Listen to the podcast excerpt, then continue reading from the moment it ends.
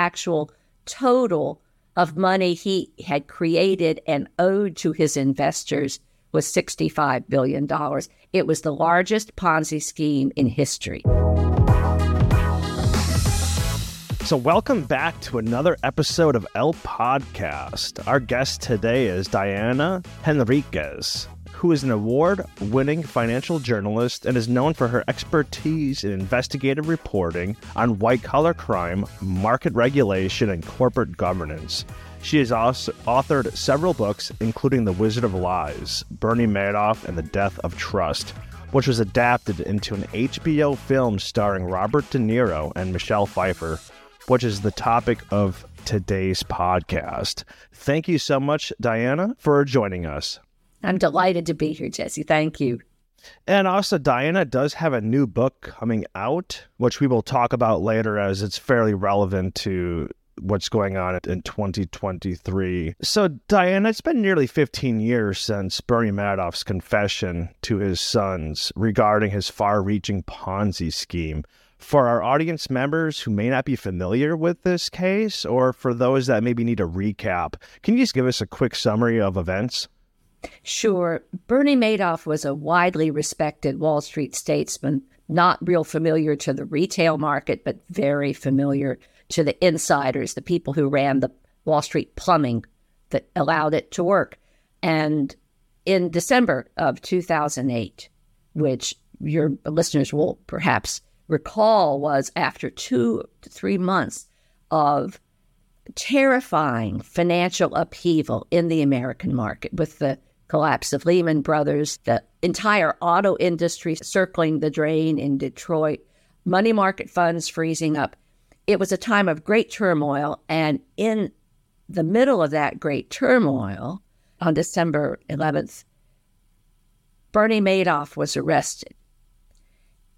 He was arrested on the say-so of his two sons, to whom he had confessed that his entire investment management business, which he had kept strictly separate from the legitimate Wall Street business with which they worked, his entire investment management business was a lie. It was, as he put it, one big Ponzi scheme, and I mean big. He guessed when he was confessing to his sons that he had created out of thin air fifty billion dollars in non-existent money that he owed to people. He was short by fifteen billion dollars, the actual total of money he had created and owed to his investors was sixty-five billion dollars. It was the largest Ponzi scheme in history. It was also the first Ponzi scheme that reached literally around the world, from Palm Beach to the Persian Gulf, from Buenos Aires to Beijing, from the country clubs of Long Island to the banking suites of Dubai. It was an amazing fraud conducted over at least thirteen years. I think it was certainly more like twenty years in complete secrecy by a man who was at the center of the Wall Street regulatory intersection.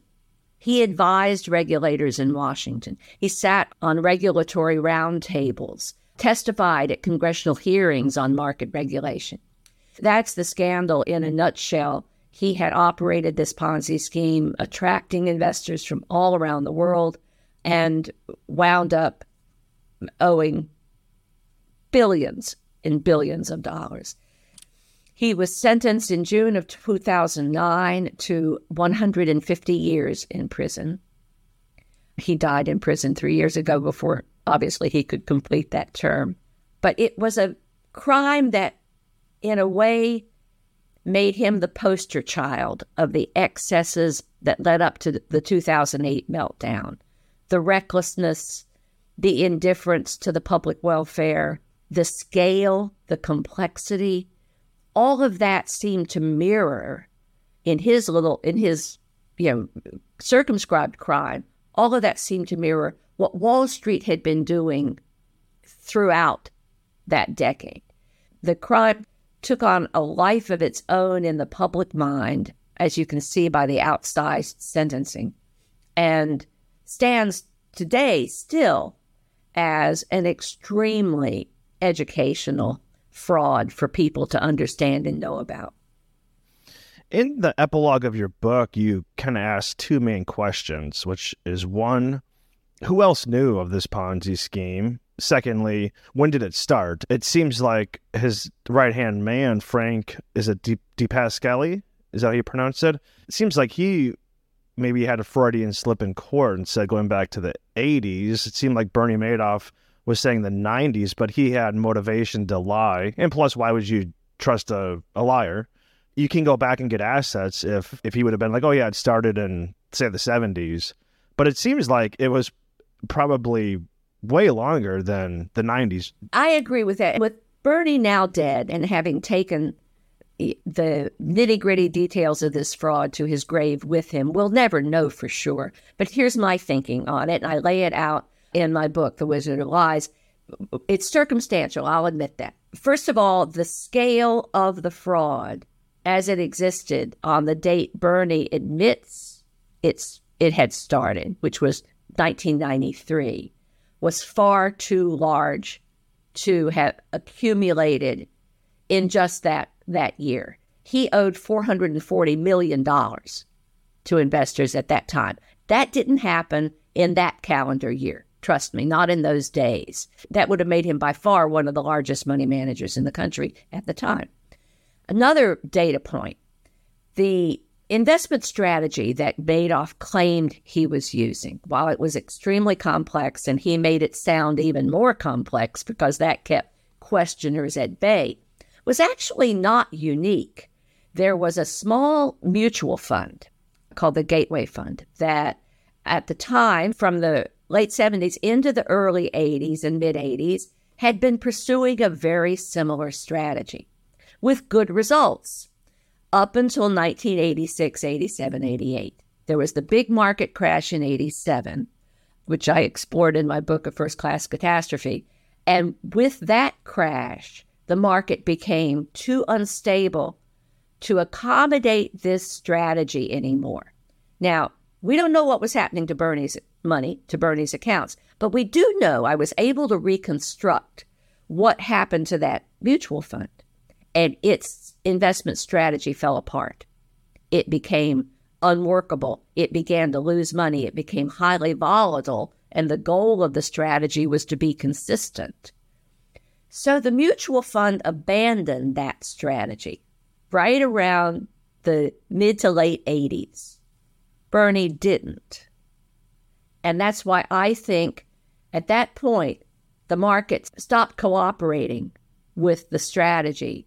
And Bernie started cheating so that he could make it look like the strategy was continuing. Based on circumstantial evidence, d- date the beginning of the fraud to around the eighty-seven crash. Bernie also told me in one of my prison interviews a little tidbit which doesn't quite sync with what he later said in court.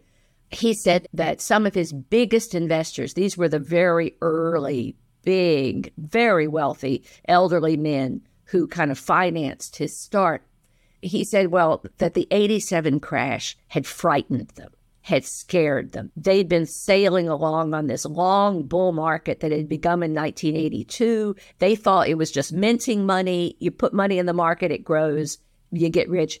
And the eighty-seven crash, which was a pretty scary crash, as you'll see from that book, scared them. And they started to want to pull money out of their accounts with Bernie.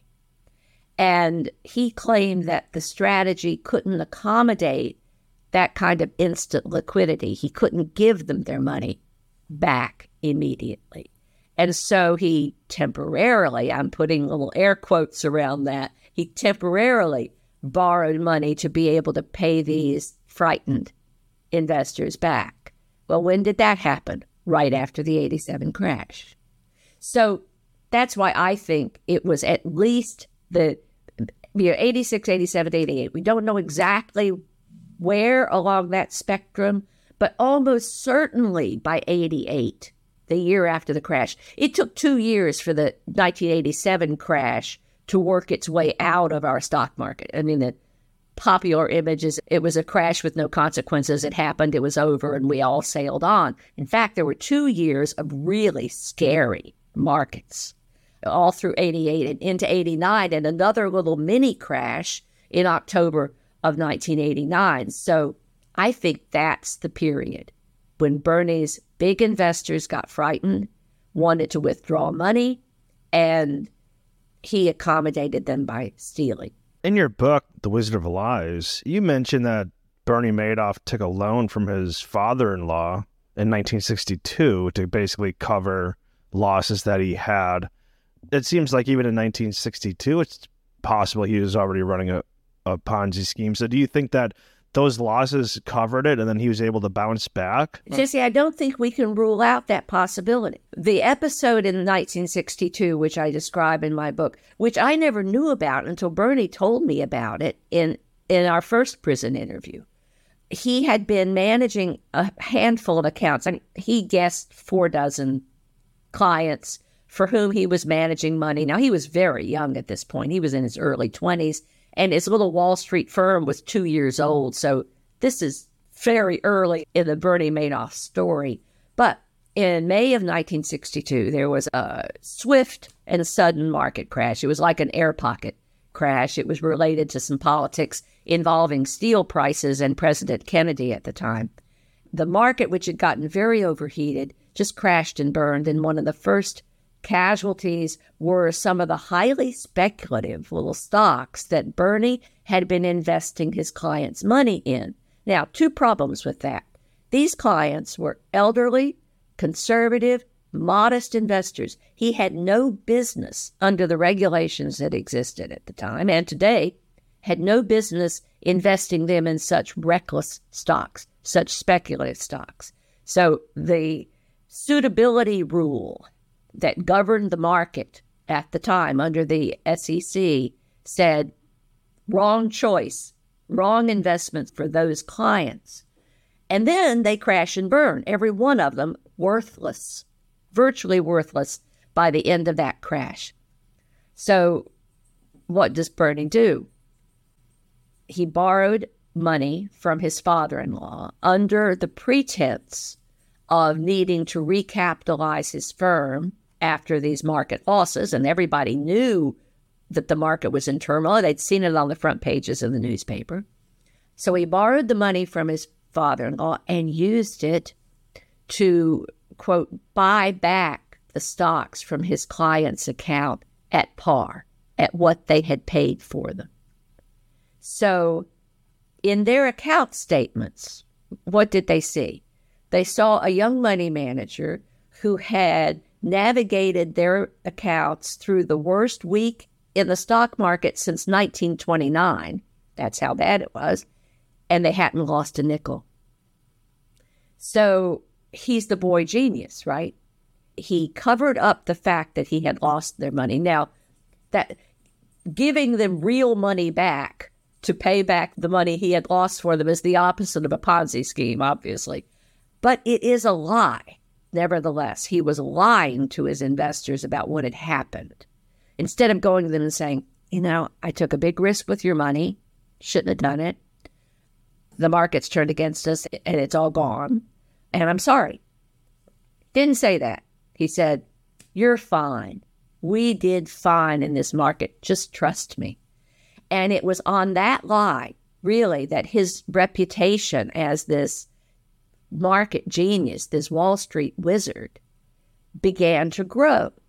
So I asked him when he described this story to me just about how he had done this, because he admitted that it was wrong to have invested in those stocks for those investors. And so he felt like he had to, as a, excuse his term, moral obligation, hate to apply that to Bernie Madoff, but as a moral obligation, he felt he had to pay them back. And I said, well, they must have been so grateful. Well, he didn't actually tell them he'd done it, he said. So why not? They wouldn't have understood. They were unsophisticated. They wouldn't have understood what I was doing. Bottom line, he put the money back in their accounts and lied about it.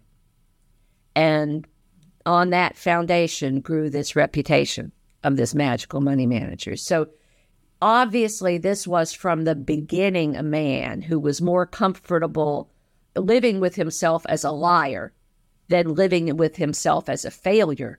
He could not admit to them that he had failed and lost their money. So he lied about it. That being our starting position, Jesse, I'm, who knows how many times he gyrated across the line, lost money, stole money to make it back, and then the market helps him out, bails him out. Because remember, these were years of very strong stock markets. He could have crossed the line a dozen times without that, and we never knew it because he always made the money back.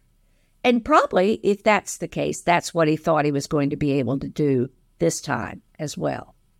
But by that time, by the late eighties, the scale of investments in Madoff accounts had just started to take off.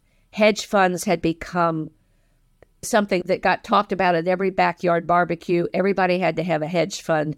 Hedge funds were pouring money in to funds that were invested with Bernie Madoff. And almost overnight, he wasn't handling hundreds of millions of dollars. He was handling billions of dollars. And he could just never get back. The market could never make him enough money to pay back what he was borrowed, what he had stolen from other accounts. So it's possible, yes, that Frank DiPascali was right and that the continuous cheating had begun in the eighties, in the mid-eighties. I think that's likely. It's also possible it had begun well before. As you know, prosecutors in the trial of five employees who were convicted for their role in sustaining this fraud argued that there had been cheating as early as nineteen seventy-eight. So we don't know, and with him gone now, we'll never know, but I think that's where the smart, educated guesses are. So you met Bernie Madoff multiple times in prison. How many times did you meet him, and what were your impressions of him while you were having these interviews? Well, I had known Bernie Madoff for more than a dozen years before he was arrested. I knew Bernie before anybody had heard of Bernie. He was a trailblazing innovator on Wall Street.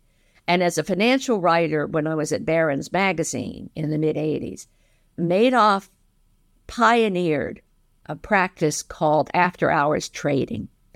He and his trading desk and two other small firms that competed with him began the practice of trading New York Stock Exchange stocks after the N Y S E closed. This was back in the quaint days when markets actually did close. And he was allowed by the regulations of the time to trade N Y S E stocks uh, around the time zones until the big board opened again the next morning. And that's what he did. He made a business, and a very profitable business, trading New York Stock Exchange stocks all through the night, around the globe, into the next morning until the N Y S E opened. Well, if you're a reporter like me, news breaks always after the market closes, right? That was the practice back then. Um, you know, there'll be some big announcement that would affect the oil stocks. The outbreak of war in the Persian Gulf, for example. My editor says, Diana, what's happening with the oil stocks? Well, the stocks are not trading publicly anywhere at that moment. I call Bernie, what's happening with the oil stocks? And his trading desk knows because they're trading oil stocks in Japan, in Frankfurt, all around the globe, still trading them actively, and they could tell me. So Bernie was on the Rolodex, on the telephone list of every market reporter I knew, because that's how you got after-hours information, not just about individual stocks, if there was news about a C E O leaving, but about whole sectors like the oil sector and about the overall market itself. So Bernie had kind of endeared himself without meaning to, to reporters like me. He was a source of valuable information that allowed you to, to write stories on deadline for the next day's news that would be valid and, and credible. And then as the markets themselves began to change in the early nineties, The New York Stock Exchange transformed itself into a for-profit operation. The Nasdaq market was not far behind. Being a for-profit business greatly changed the governance challenges and the policing challenges of the markets. There was a whole series, season after season, of academic conferences, regulatory roundtables, dealing with that issue of how the markets were changing. And at every one of them, there is Bernie Madoff on the panel, in the audience, as the keynote speaker. His brother, Peter Madoff, who was the technological guru of the firm, would be at the ancillary panels on automation and how it was changing these marketplaces. So I got to know him in that context, interviewed him several times about that process and other innovations that he was driving into the market. Payment for order flow was one of the most controversial things he ever did, where he would rebate to major brokerage firms a penny per share if they would send their orders to him instead of to the New York Stock Exchange or the NASDAQ. And there was huge uproar over that. He was investigated. The regulators found that investors were getting as good or better a deal, a better price from him, and couldn't, therefore, ban the process. So he had been, if you were covering the plumbing of Wall Street, to call it that, the infrastructure of the stock market, you knew Bernie Madoff from the mid-eighties on. He was an important innovator, an important influencer of how the market's rules were written. And he had a gift for being able to explain them in ways that, you know, well, neophytes like me could understand. So when the little headline came into my inbox from the Associated Press that December day saying that Bernie Madoff had been arrested for securities fraud, it just, all the bells and whistles and alarms in my head went off, because I knew who he was. He'd served three terms as the chairman of NASDAQ. Although he wasn't a household name for anybody, my editor had never heard of him. So when I rushed up, breathing heavily, saying, Bernie Madoff's been arrested, it was like, so? So I had to do a quick little run through about, this is really important, believe me, trust me, this is really important. And indeed it was. So the Bernie I knew out in the wild, the Bernie I knew in the world that he was, who, whom I describe as the Madoff that Bernie was proud of being, that was the Doctor Jekyll to the Mister Hyde that he had hidden for so many years. I knew that Bernie. And so when I met him in prison, I had two prison interviews with him, two plus hours apiece. And then we corresponded for years through the prison email system and letters. Now, those were all, must be said, monitored by prison authorities. They were censored. The, the prison authority read everything I wrote him and everything he wrote back to me. So, you know, Bernie had a lot of secrets to keep, and he wasn't going to be sharing them in these emails and letters with me. I was aware of that. But it did allow me at least to push further into his thinking, to try to understand more about what he was doing. When I first met him, the Bernie I saw in prison was very much like the Bernie I had known on Wall Street. Dapper, crisply tailored in his prison uniform, which was perfectly ironed and the brass belt buckle polished up. He'd always been a dandy on the street, and he was a dandy in his prison uniform. Same calm, explanatory voice, same assurance, confidence that if you just let him explain it to you, you'd understand. In many ways, it was still the Bernie that I had known on the street. Rationales about what he had done, and of course, the obligatory remorse over what he'd done. The second time I interviewed him, after months of emails about details of the fraud that I was trying to clear up, my book was going to press. And the second t- interview was just weeks before the book manuscript locked up. So I had lots of last minute things I needed to know. And it was also two months after Bernie's son, Mark, had committed suicide. Mark, his son, Mark, committed suicide on the second anniversary of his father's arrest. The message was as clear as a bell to everybody. He just felt his life had been ruined by his father's crime, that no one would hire him. He could never lift his head again. No one would ever believe he hadn't known about the fraud, although I am absolutely convinced he did not. There is no evidence that Madoff's sons or wife played any role or knew anything about this fraud. When I saw Bernie on that occasion in prison, he was a wreck. He had lost, oh, I guess twenty pounds. His clothes hung on him. He had the belt tightened so tight to hold his trousers up that there was like a, a foot and a half length of belt hanging down. One of the buttons on his shirt was unbuttoned. His collar was ironed up at a, a screwy angle. He'd missed a spot shaving.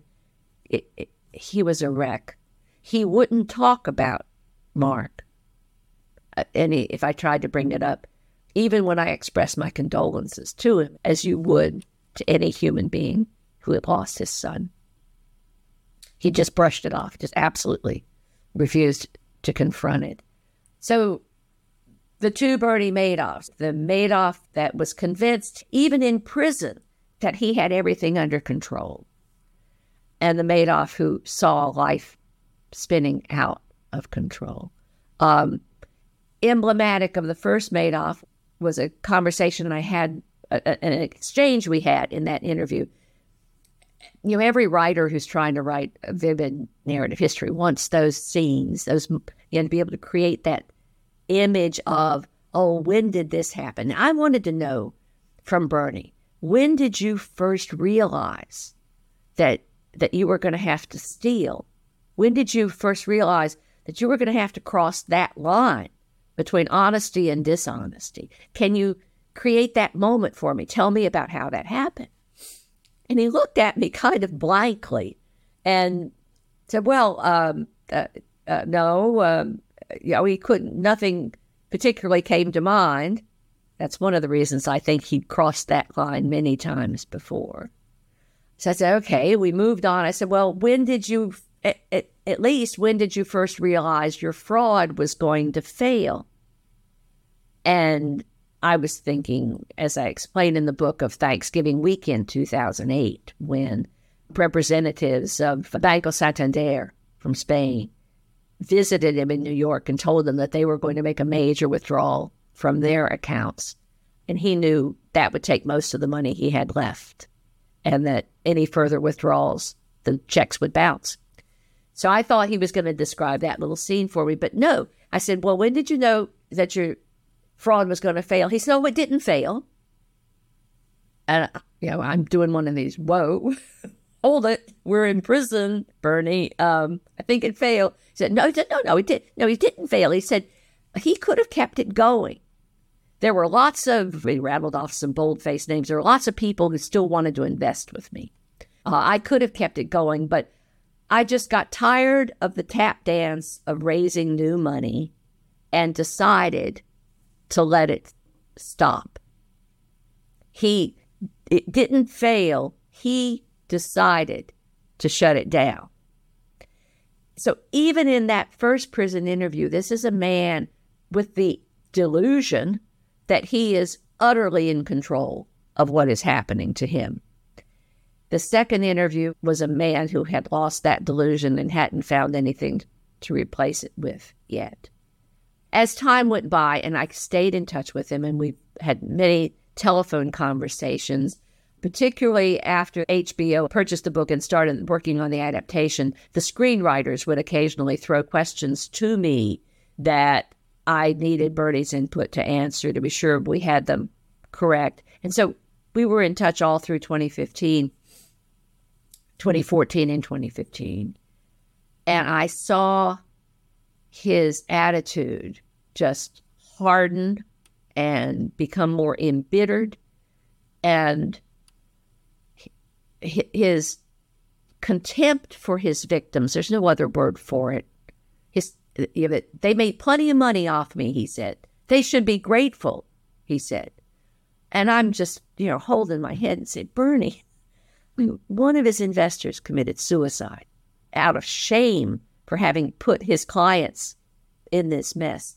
People sold family homes that they could no longer afford. Their kids dropped out of college that they could no longer afford. Lives had been turned upside down, damaged, even ended because of his crime. And he's saying, well, they should be grateful to me. They made a lot of money with me before it all fell apart.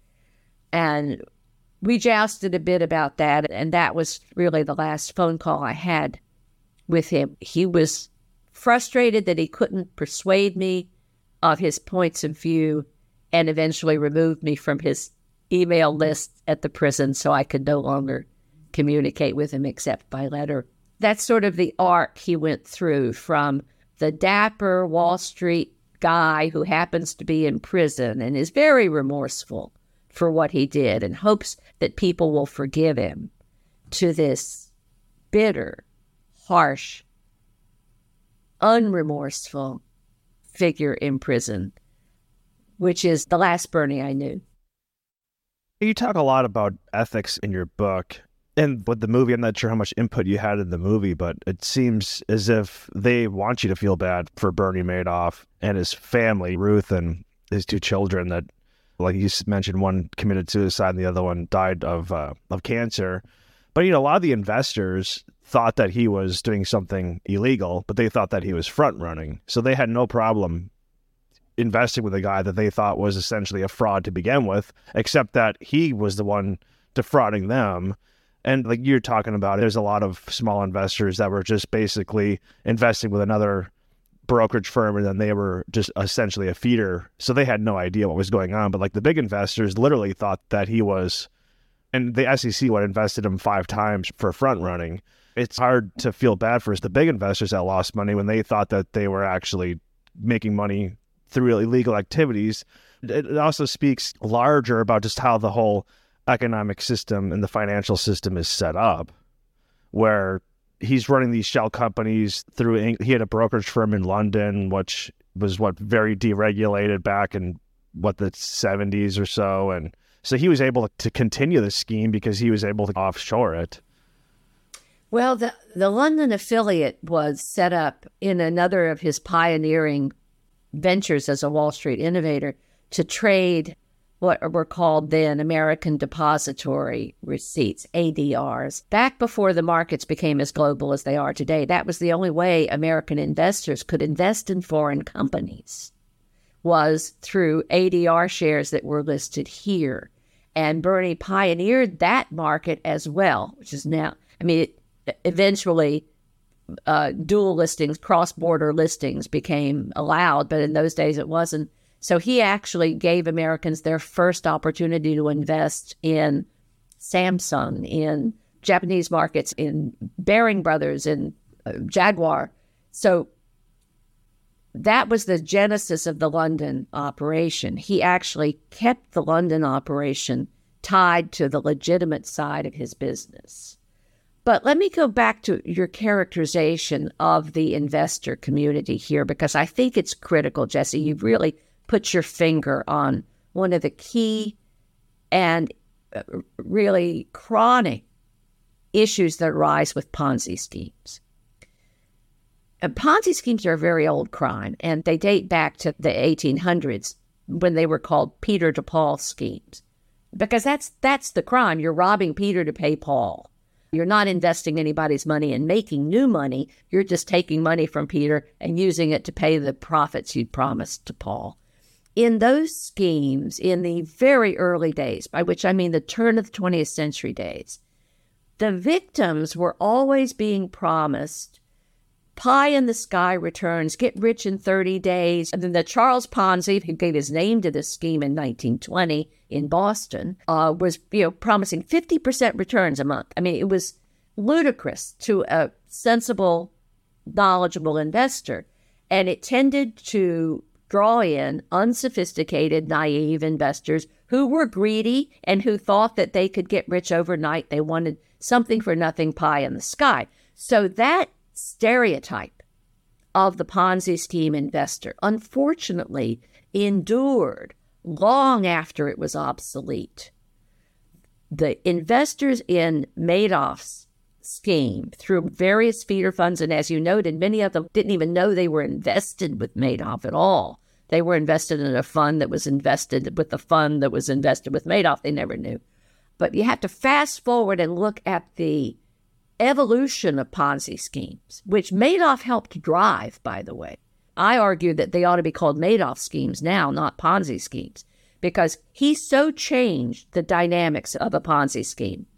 He never promised pie in the sky. He promised you a little bit more than you could get maybe in the market, but one of his investors, an accountant, charted how much he could have made if he'd invested in the Magellan Fund at Fidelity instead of with Bernie Madoff. He'd have made more money with Magellan.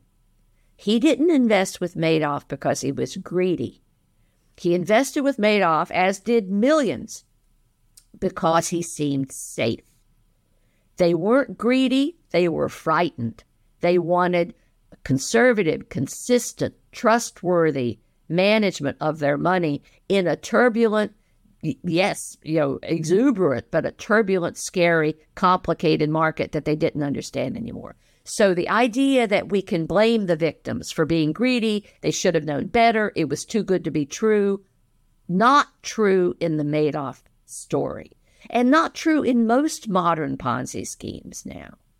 There's a wonderful fraud analyst whose quote I've used a thousand times, Pat Huddleston, and he said, after the Madoff case broke and we saw its parameters, he said, if it sounds too good to be true, you're dealing with an amateur. Bernie wasn't an amateur. He was a pro. He knew not to make it sound too good to be true because his sophisticated customers would see through that. He made it sound just good enough to be attractive and just complicated enough to deter you from asking too many questions. That was his magic formula. Handsome, but not outlandish returns, but complex strategies that would deter too much investigation. The largest portion of Madoff investors, that's what they saw. That's what they were buying. Consistent, non-volatile returns from a master money manager. Now, there was, particularly in Europe, a smaller subset of professional investors, hedge fund managers, private bank trust managers, who did suspect that Bernie was front-running, which for your listeners simply is a form of insider trading.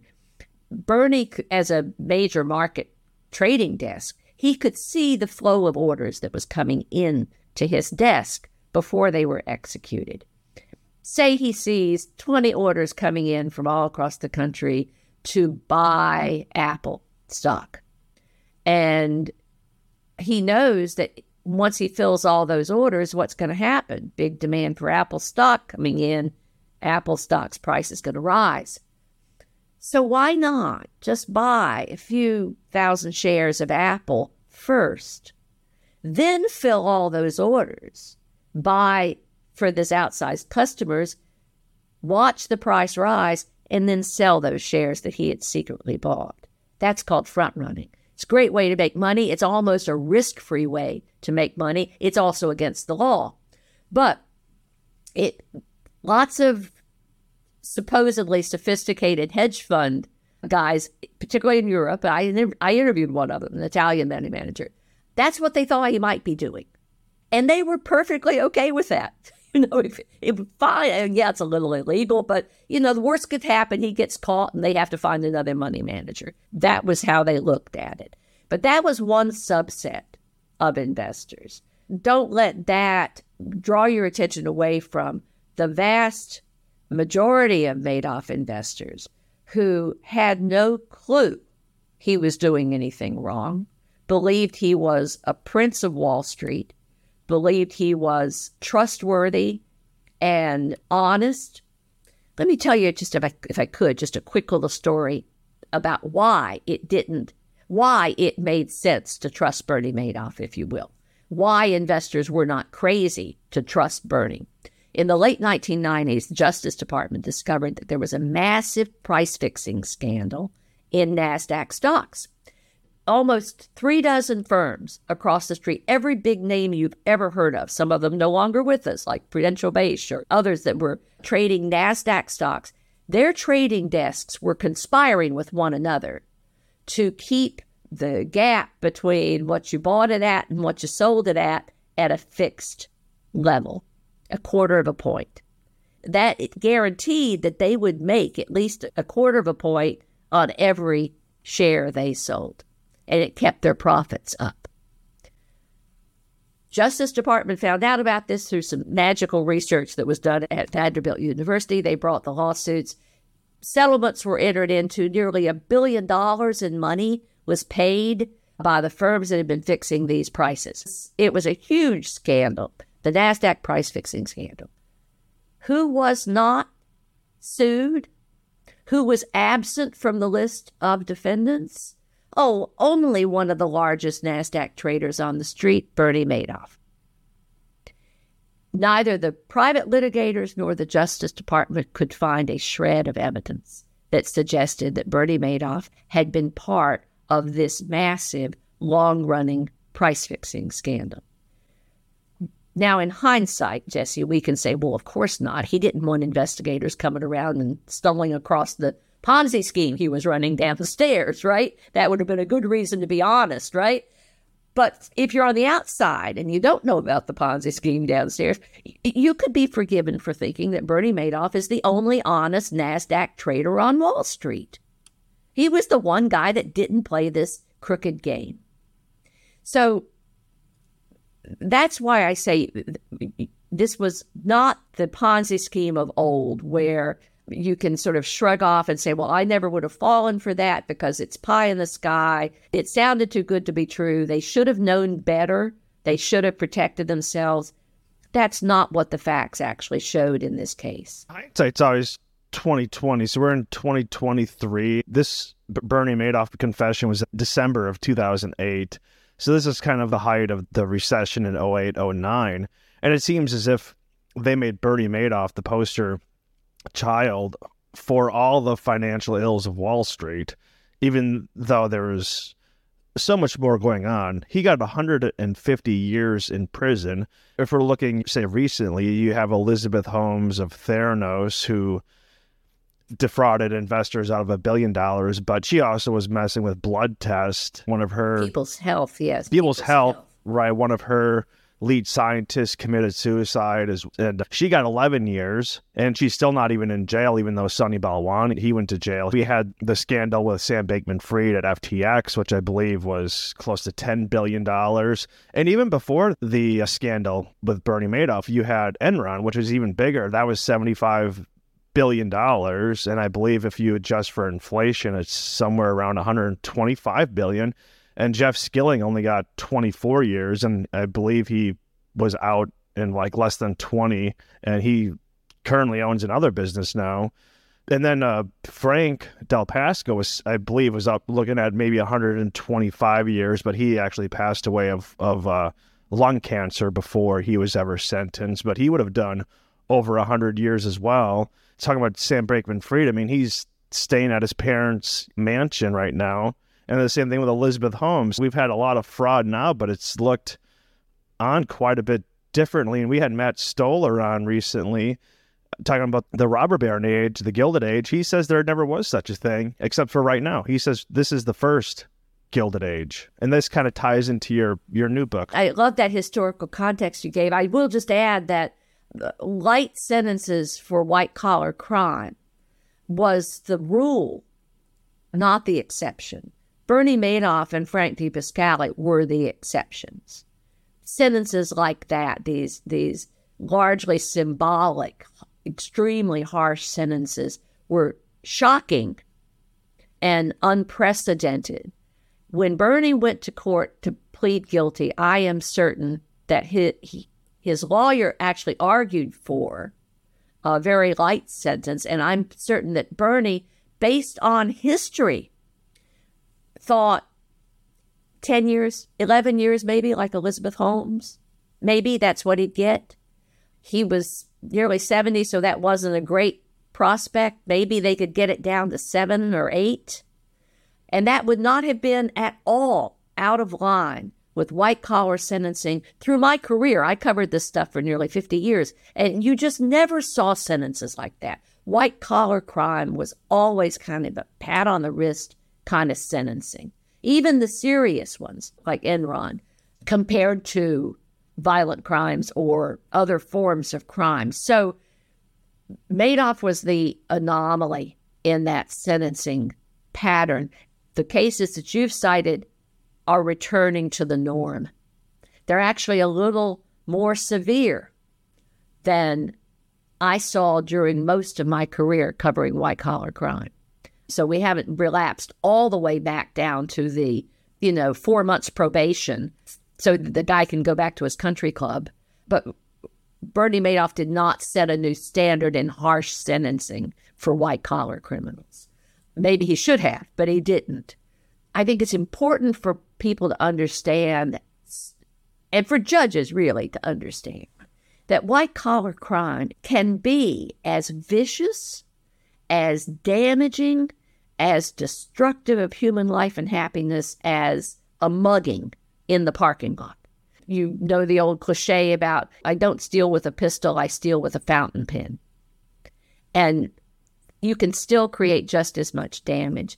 Going back to the robber baron days, the new book that I have coming out in September, which is called Taming the Street, looks at the world of the markets in the nineteen twenties, the great jazz age, the roaring twenties. In our imagination, it was a booming stock market. I mean, just kind of like the, the eighties, everybody making money hand over fist. That's not what it really was. It was basically a crime scene from one end of the decade to the other. It was a period of time when ruthless practices went unregulated, when the, the might made right in the stock market, the big money manipulated prices, the little money was the sucker at the table. And that was the world that Franklin Roosevelt came of age with. So my book, Taming the Street, the subtitle is The Old Guard, the New Deal, and F D R's Fight to Regulate American Capitalism. When he came into office in March of nineteen thirty-three, he undertook an unprecedented campaign to enact the financial reforms that he believed were necessary to make our markets safer for the little guys, for ordinary Americans. To a large extent and to an amazing extent, he succeeded. He enacted the F D I C so that people could safely invest in banks. Until then, if your bank failed, you lost all your money. And as we've seen in the bank failure panics of the last several months, which I will admit I kind of roll my eyes and say, you think this is a bank panic? Let me take you back to nineteen thirty-two. You want to see a bank panic. There was no F D I C then. So th- that we've, we could safely invest. Little ordinary people like us could safely invest. And when we had enough, he regulated the mutual fund industry so that we could safely get diversification and liquidity in a stock market investment. And if we made a little bit more money there, we could safely invest in the market at large because he regulated it too.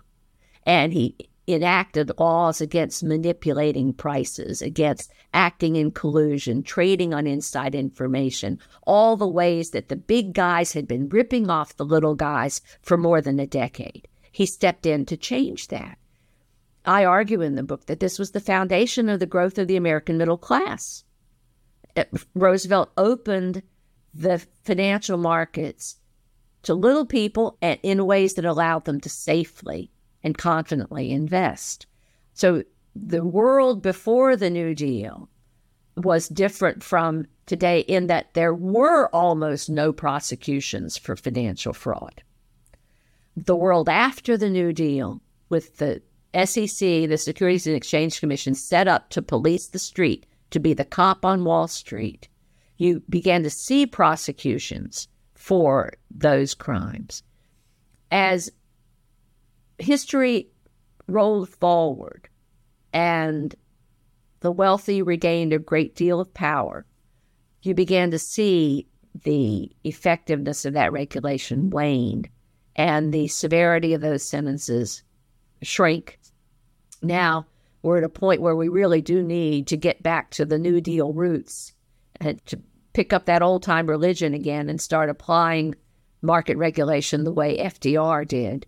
But first, I think we need to know that that's our heritage. F D R handed us a package of financial reforms that transformed this country. When I hear politicians today saying, oh, we need to deregulate, we need to deregulate, I, I just want to throw up, frankly, Jesse. To me, it's why would you throw away the, you know, fix them, make them better. Yes, we've got some stupid rules. Fix them. Yes, we've got some incompetent people administering those rules. Get rid of them. Bring better people in.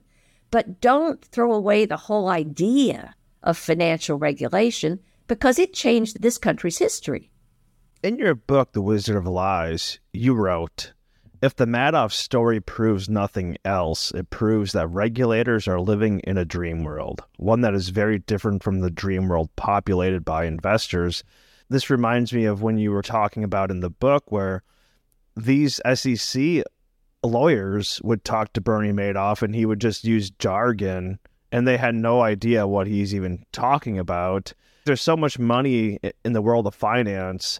The best and brightest are going to go into finance. You're not going to go in to be a regulator. And then we see right now where you have people that go from government to industry and vice versa. And it's really hard to actually regulate these big banks, especially when you can just offshore this stuff. You can have a bank account in Luxembourg or you can have a bank account in the Cayman Islands. I mean, we live in Puerto Rico, which is a tax haven, and everyone that has a yacht and they just cruise over to B V I, the British Virgin Islands. So that's another tax haven. And then you go to the Cayman Islands or you go to Liechtenstein or they all take trips to Monaco. They're just playing this globalized financial game. The average person doesn't have access to any of these quote unquote special purpose vehicles or whatever.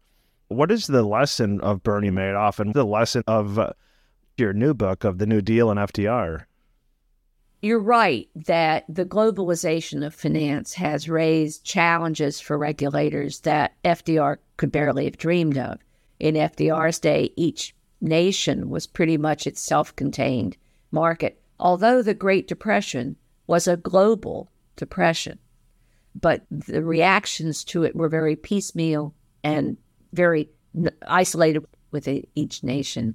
And after World War Two, and especially after the rebirth of the German and the Japanese economies after the damage of World War Two, we became a global economy.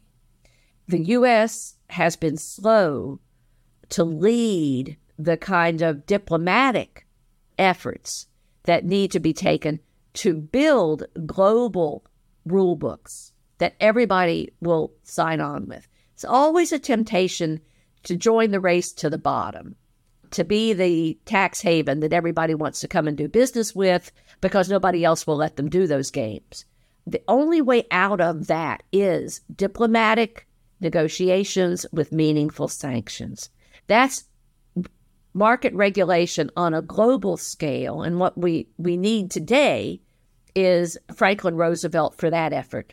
We need somebody willing to take on the effort of bringing at least the G seven, but even more importantly, all of the developed world where financial markets are interconnected, to bring them to the table, sit down and decide what the rules are going to be with respect to dodging taxes, with respect to insider trading, with respect to transparency of ownership, all of these shell companies behind which you can hide.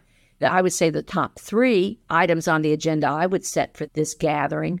That's a diplo- diplomatic challenge for the future that frankly is going to require far more political unity than we have at our disposal in this country right now, because these will be diplomatic treaties that will have to be approved by the Senate. These will be binding commitments to other nations. But absent that, I mean, on the, not to sound too gloom and doomish here, if we get back to first principles that F D R handed us, You talked about the S E C not getting the brightest and best. Well, why not? They got the brightest and best under F D R. One of the reasons they did is that agency's head had walk-in privileges at the Oval Office. The President of the United States thought it was one of the most important agencies he had ever created. And the people who ran it, Joe Kennedy, the first, the father of President John Kennedy, a Harvard law professor named Jim Landis, and then William O. Douglas, who became one of the longest-serving Supreme Court justices in U S history. Those three men could walk into Roosevelt's office without an appointment and raise a problem with them and know that the president would back them. Didn't matter how powerful the Wall Street people pushing back were, the S E C, the president had the S E C's back. We don't have that today. We don't have regulatory agencies that have that kind of executive power in their corner.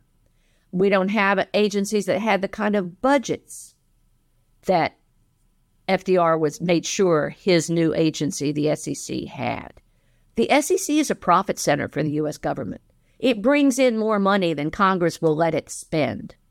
If it could keep the money it brought in in fees and registration expenses and so forth, if it could keep the money it brought in, it could hire the biggest, the brightest, and the best. It could hang on to its seasoned lawyers who had handled a lot of cases. One of the frustrations of the Madoff story for me was the last round of inept S E C investigations of Bernie Madoff.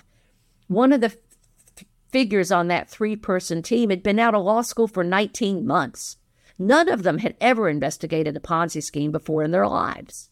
So you've got inexperienced, unseasoned people tackling the likes of Bernie Madoff. So the structure is there, Jesse. We've populated it with nincompoops. We can populate it with competent, authoritative, respected people and get a better outcome. I wanted to switch topics a little bit to sociopath. It's one of the words that you kind of hear people say about Bernie Madoff. And then I really enjoyed this quote from your book. You say, from your, your book, The Wizard of Lies, we all delude ourselves about ourselves every single day. I'm not going to get cancer even though I smoke. I can drive better after a few drinks. I'll pay that credit card off next month. Most of us are born knowing how to tell lies, and by definition, we cannot see our own blind spots. When you read articles about Bernie Madoff, they all basically say he's a sociopath. He did have a legit market-making business, and it seems like he got into financial trouble. Maybe he wasn't running a Ponzi scheme since nineteen sixty-two. He took the check from his father-in-law, made everything whole, and thought that he could just do that again. He had this lifestyle. He had these friends. He's donating a lot of money to philanthropy. His friends are donating money to philanthropy. So it's it's kind of got like stuck in this spot where he thought maybe like, hey, I'll just do this. And then, of course, the whole two thousand eight financial crash, just everyone got wiped out. People just throw that term around willy-nilly. Like, is Elizabeth Holmes? People say that about Elizabeth Holmes. People say that about Sam Bankman-Fried. I agree with you that sociopath isn't a particularly explanatory term. It doesn't explain a lot. I mean, I, I know people who think that Steve Jobs was a sociopath. And based on the evidence, he probably was. If you define sociopath as someone who is incapable of empathizing and respecting the feelings of and even the mere existence of other people, that then, yeah, I mean, Steve Jobs never drove within the speed limit. He didn't think any of the traffic rules applied to him, but he didn't run a Ponzi scheme. Madoff might have been a sociopath, but that didn't mean he had to be a criminal sociopath. What was it that pushed him in that direction? The jury will always be out a little bit on whether Madoff was clinically a sociopath, which is to say he was unable to feel the feelings of other people. He did not see anybody as important as he was. He was the most important person in the world. The only caveat to that is how he felt about his family.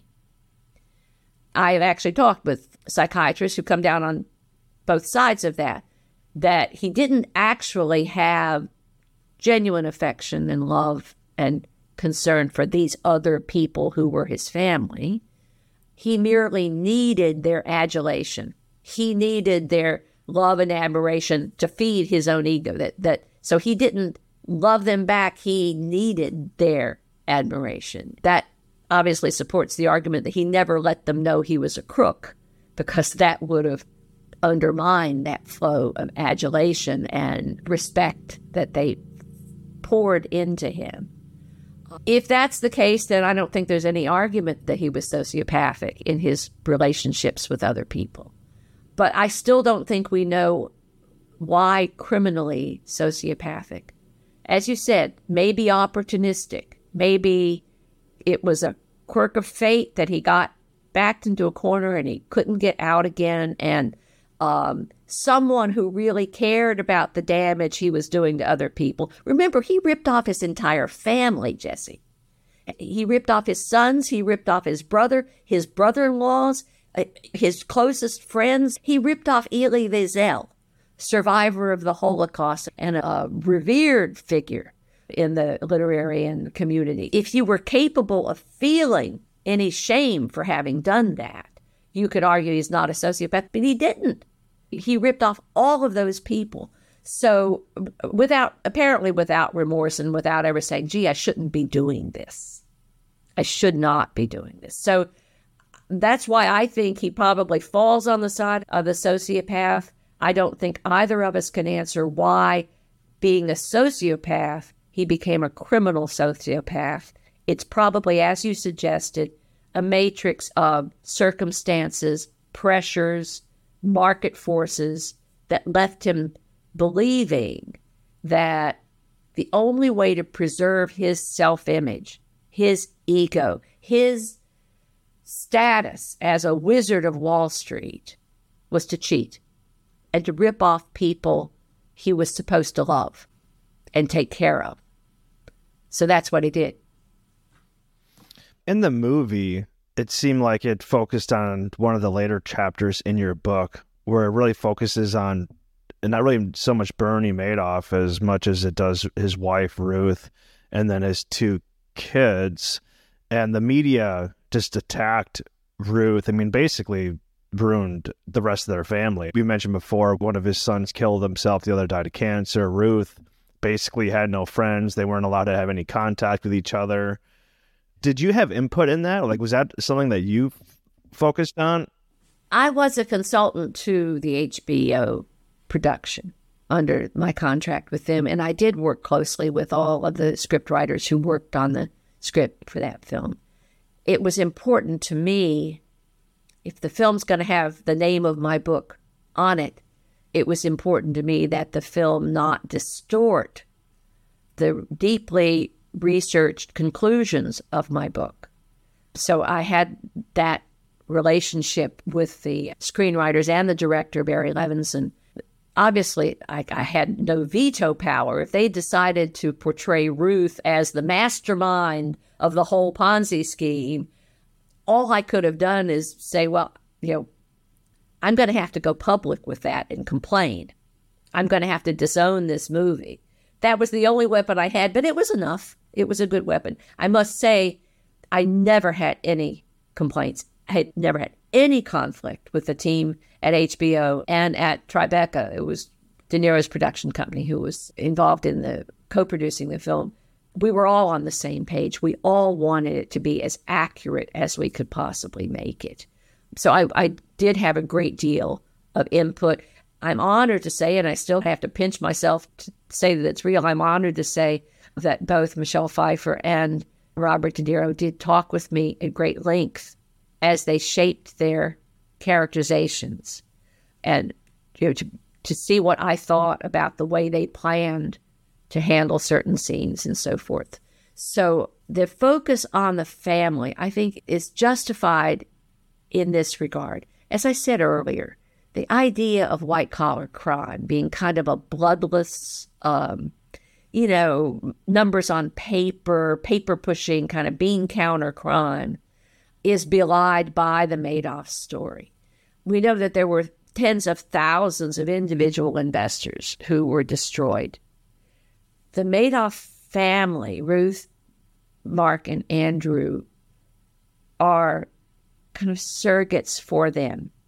You could see in their lives the ghastly damage that this crime inflicted by focusing on how Madoff destroyed, as he did, he destroyed his own family. His brother did go to prison, sentenced to ten years for basically, and this is me, I'm not a lawyer, but this is me describing the case, basically criminal negligence. He was the chief compliance officer of Bernie's firm. He had responsibilities under the securities laws that F D R got passed, and he should have caught this fraud and didn't. So Bernie's brother is dishonored and sent to prison. His wife is a pariah. No one will rent her apartment. No one will even let her go to their beauty salon. She is absolutely ostracized. His sons' careers are absolutely blighted. They have no prospect of ever working on Wall Street again. They would always be under suspicion. And Bernie never expected that to happen. He was utterly blindsided by the damage that his family incurred because of his crime. He had never expected it.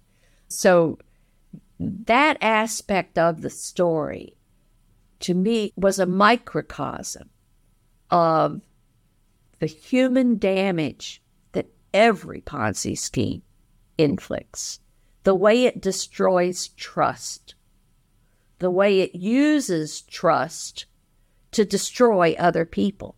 All a Ponzi schemer needs is everybody's trust in a bank account, and he can run a Ponzi scheme. But he's got to have people's trust. And so the Ponzi schemer takes this beautiful thing, the human capacity to trust one another. And scientists say we're hardwired to do that. It's been an evolutionary advantage. It's helped us become the species that dominates the planet, the fact that we trust each other. We order things on the internet. We send our money off through the mail, trusting that it will be okay. When someone comes along and uses that trust, cultivates our trust, and then uses it to destroy our lives, it's profoundly disturbing at a deeply human level.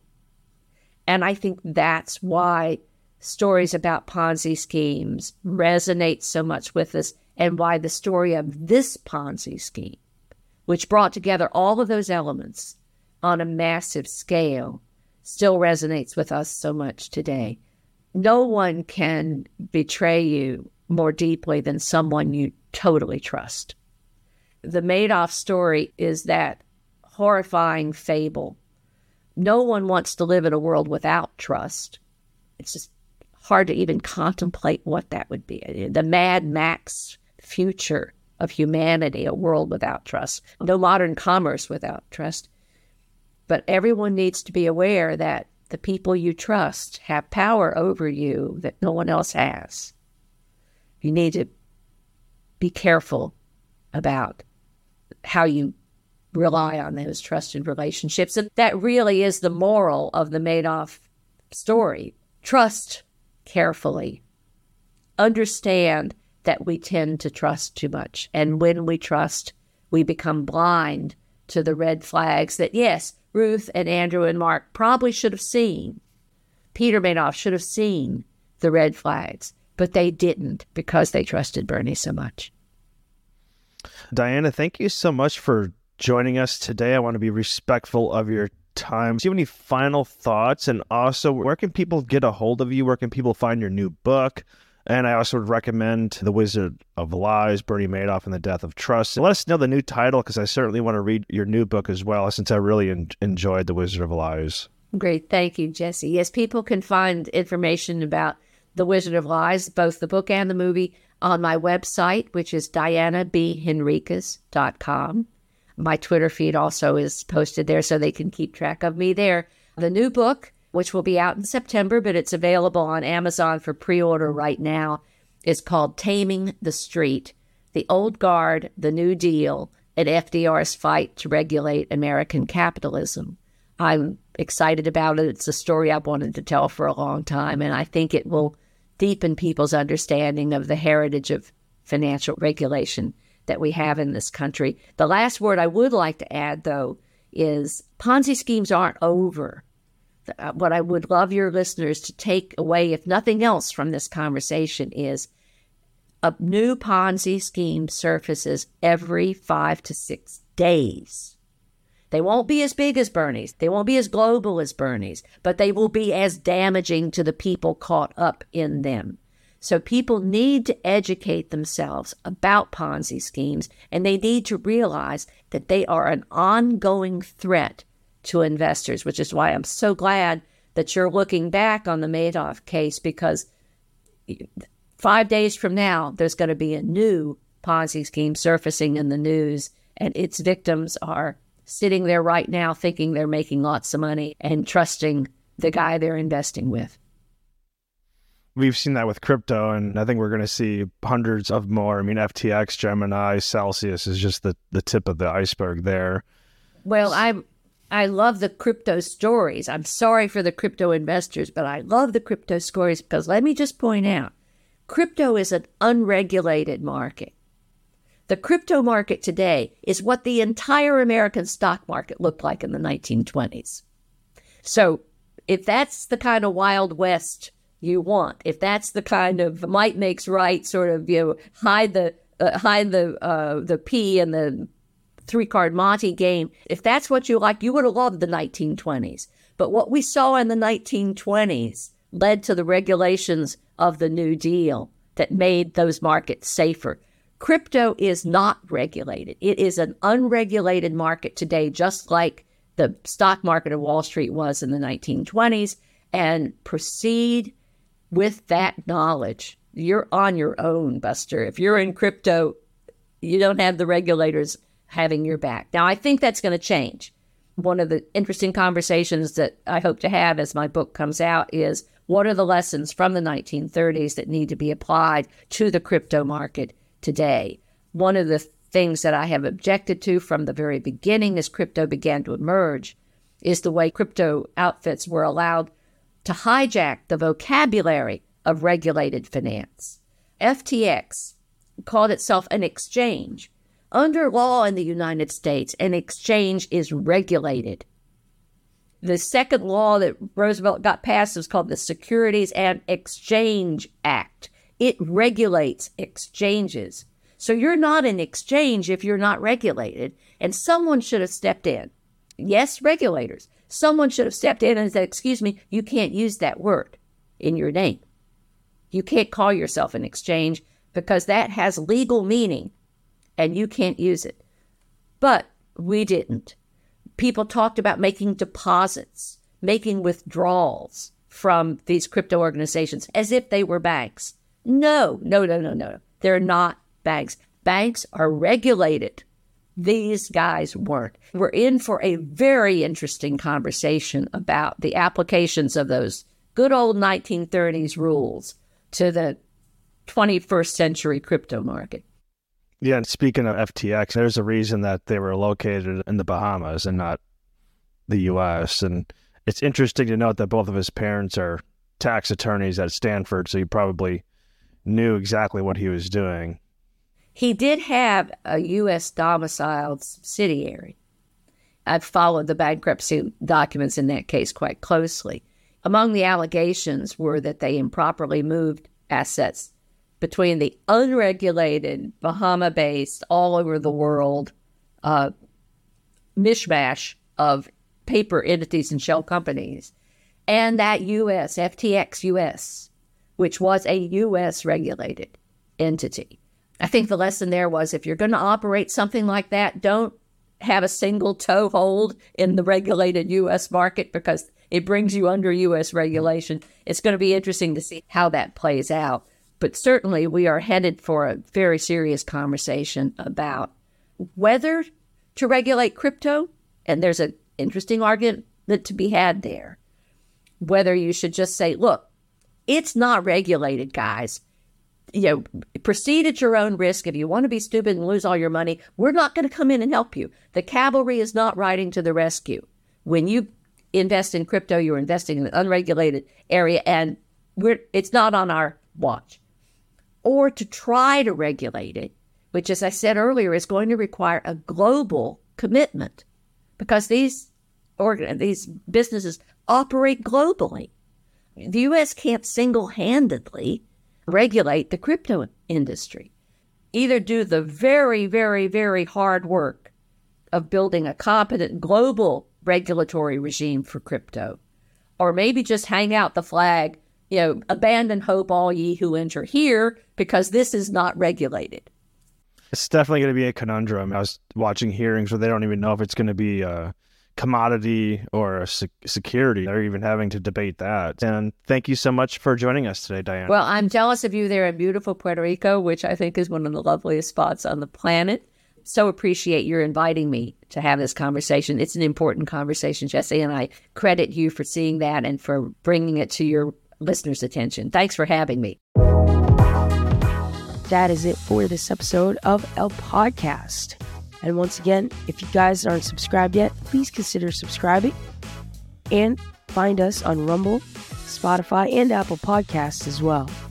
We thank you all dearly for watching and listening. And we'll see you on the next episode.